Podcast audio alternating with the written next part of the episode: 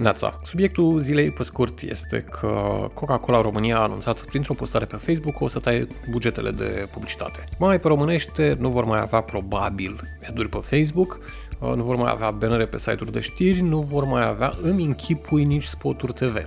Și asta spun ei pentru niciunul dintre branduri, nici Coca-Cola, nici celelalte din portofoliul lor, printre care, nu știu, dacă mi-am eu bine, cred că era apa plată Dorna.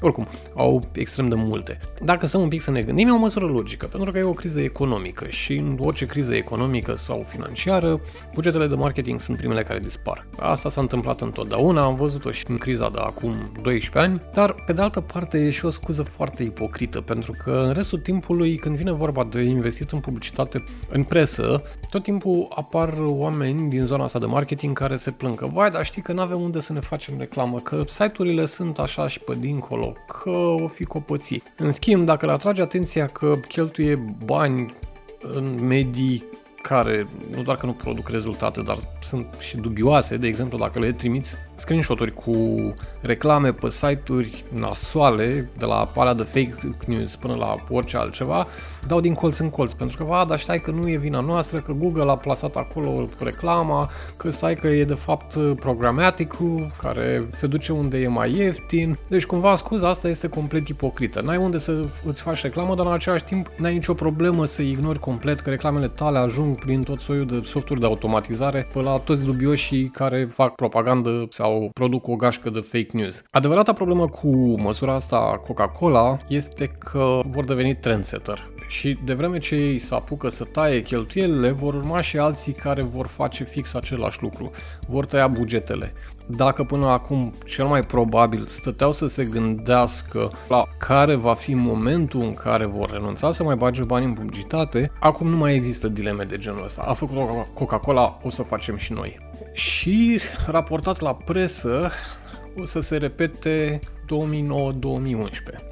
Pe scurt, calitatea presei o să scadă pentru că mulți oameni vor pleca din cauza că, ok, nu vor mai exista măriri salariale, dar e, cel, e foarte probabil ca uh, unii ziariști să fie pur și simplu concediați, că redacțiile nu, nu vor mai avea bani să îi plătească pur și simplu.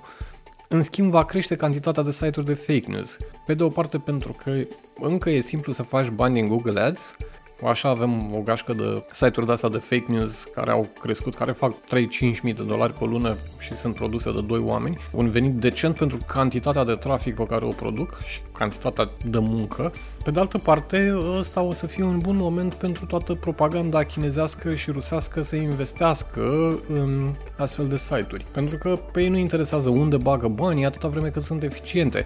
Și am văzut cu toții cam cât de multe teorii ale conspirației s-au um, perindat în ultima vreme pe Facebook. E doar o chestiune de timp până când va fi o inflație, va fi o explozie pur și simplu de site-uri de fake news cel mai probabil finanțată de ruși, de chinezi și de toți aia care au interese și cărora pur și simplu nu le pasă în ce bagă banii. Bun, și acum urmează partea cumva tristă, amuzantă. Surprinzător, celelalte industrie afectate, precum cea de media buying sau cea de PR sau cea de advertising, care la rândul lor vor resimți șocul în cifrele de afaceri și în profituri, nu au mișcat absolut niciun deget, nu a existat pic de viziune legată de ce o să se întâmple.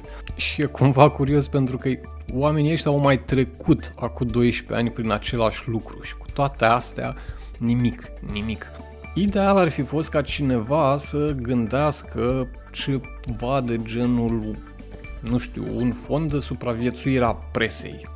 Adică dacă tot tai tot bugetul, poate totuși ar trebui să faci o excepție și să iei 30% din bugetul ăla de Facebook, că oricum reprezintă cam 80% din ce bagi în media, și să-l dai unor publicații. Inițiativa asta ar fi trebuit să vină mai degrabă de la agenții, nu neapărat de la presă sau din companii. Uh, există această organizație numită BRAT, care ar fi putut, de exemplu, să pună la cale un plan, o listă de publicații de sprijinit. Eu, de exemplu, urmăresc news.ro, profit.ro, hotnews.ro, G4 Media, Recorder, mai sunt încă vreo două, Libertatea, oricum, mai sunt și altele. BRAT ar fi putut să miște ceva în sensul ăsta, pentru că, din nou, au mai trecut prin asta cu 12 ani. Sunt aceiași oameni, nu s-a schimbat absolut nimic. Sunt aceiași oameni și la publicații, sunt aceiași oameni și în agențiile de media, toți vor pierde bani bani, nimeni n-a mișcat niciun deget. Ok, nu ai motive să-ți faci reclamă acum, dar fii un pic creativ. Poți să-ți promovezi CSR-ul. Până la urmă, uh, Coca-Cola se laudă pe Facebook că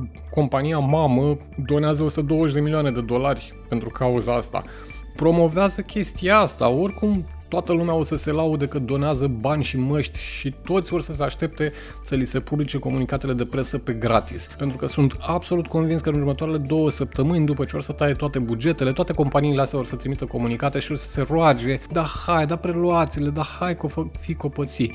Tu vrei în continuare să-ți faci imagine, dar în același timp nu vrei să sprijini pe nimeni. Doar vrei să te lauzi că ai cumpărat și tu niște măști de undeva. Bun, ca o paranteză e cumva amuzant că un șef de agenție de media scria pe Facebook că el nu pricepe de ce Twitter donează presei un milion de dolari. Pentru că ce, nu mai bine donează pentru măști, pentru alte chestii, pentru coronavirus.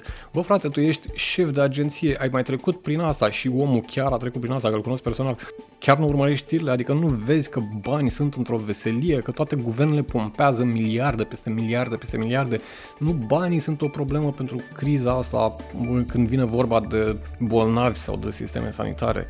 Banii nu sunt o problemă, echipamentele sunt, pentru că nu, a, nu au de unde să le cumpere, nu există nimeni care să producă mai repede pe cât de mare este nevoia. Ori omul nu pricepe.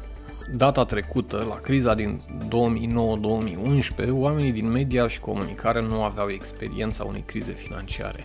Pur și simplu n-au mai trecut prin asta. Au trecut unii dintre ei prin perioada anilor 90, când bugetele erau mici, irelevante, când erau mă rog, niște ani de ăștia de vestul sălbatic, dar nu aveau experiența unei crize nasoale.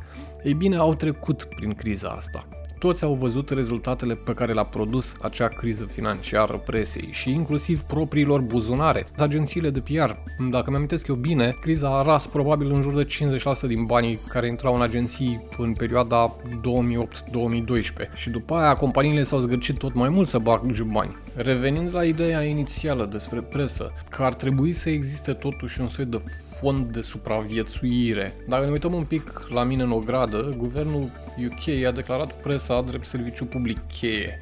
Și na, nu țin morții să compar, dar având în vedere experiența aia de care ziceam mai devreme, poate nu e chiar o idee rea ca partea asta de susținere a publicațiilor să fie integrată în strategia de responsabilitate socială a companiilor. Muți banii dintr-o parte într-alta, ok, asta e, muți banii din bugetul de advertising în bugetul de CSR.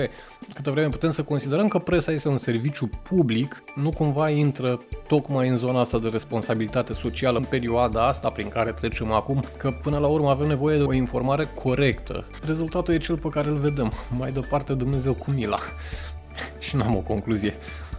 Aș fi vrut să am, dar nu sunt deloc optimist. O să fie nasul. Asta e, ne auzim poate data viitoare ceva mai optimiști. Zi ușoară!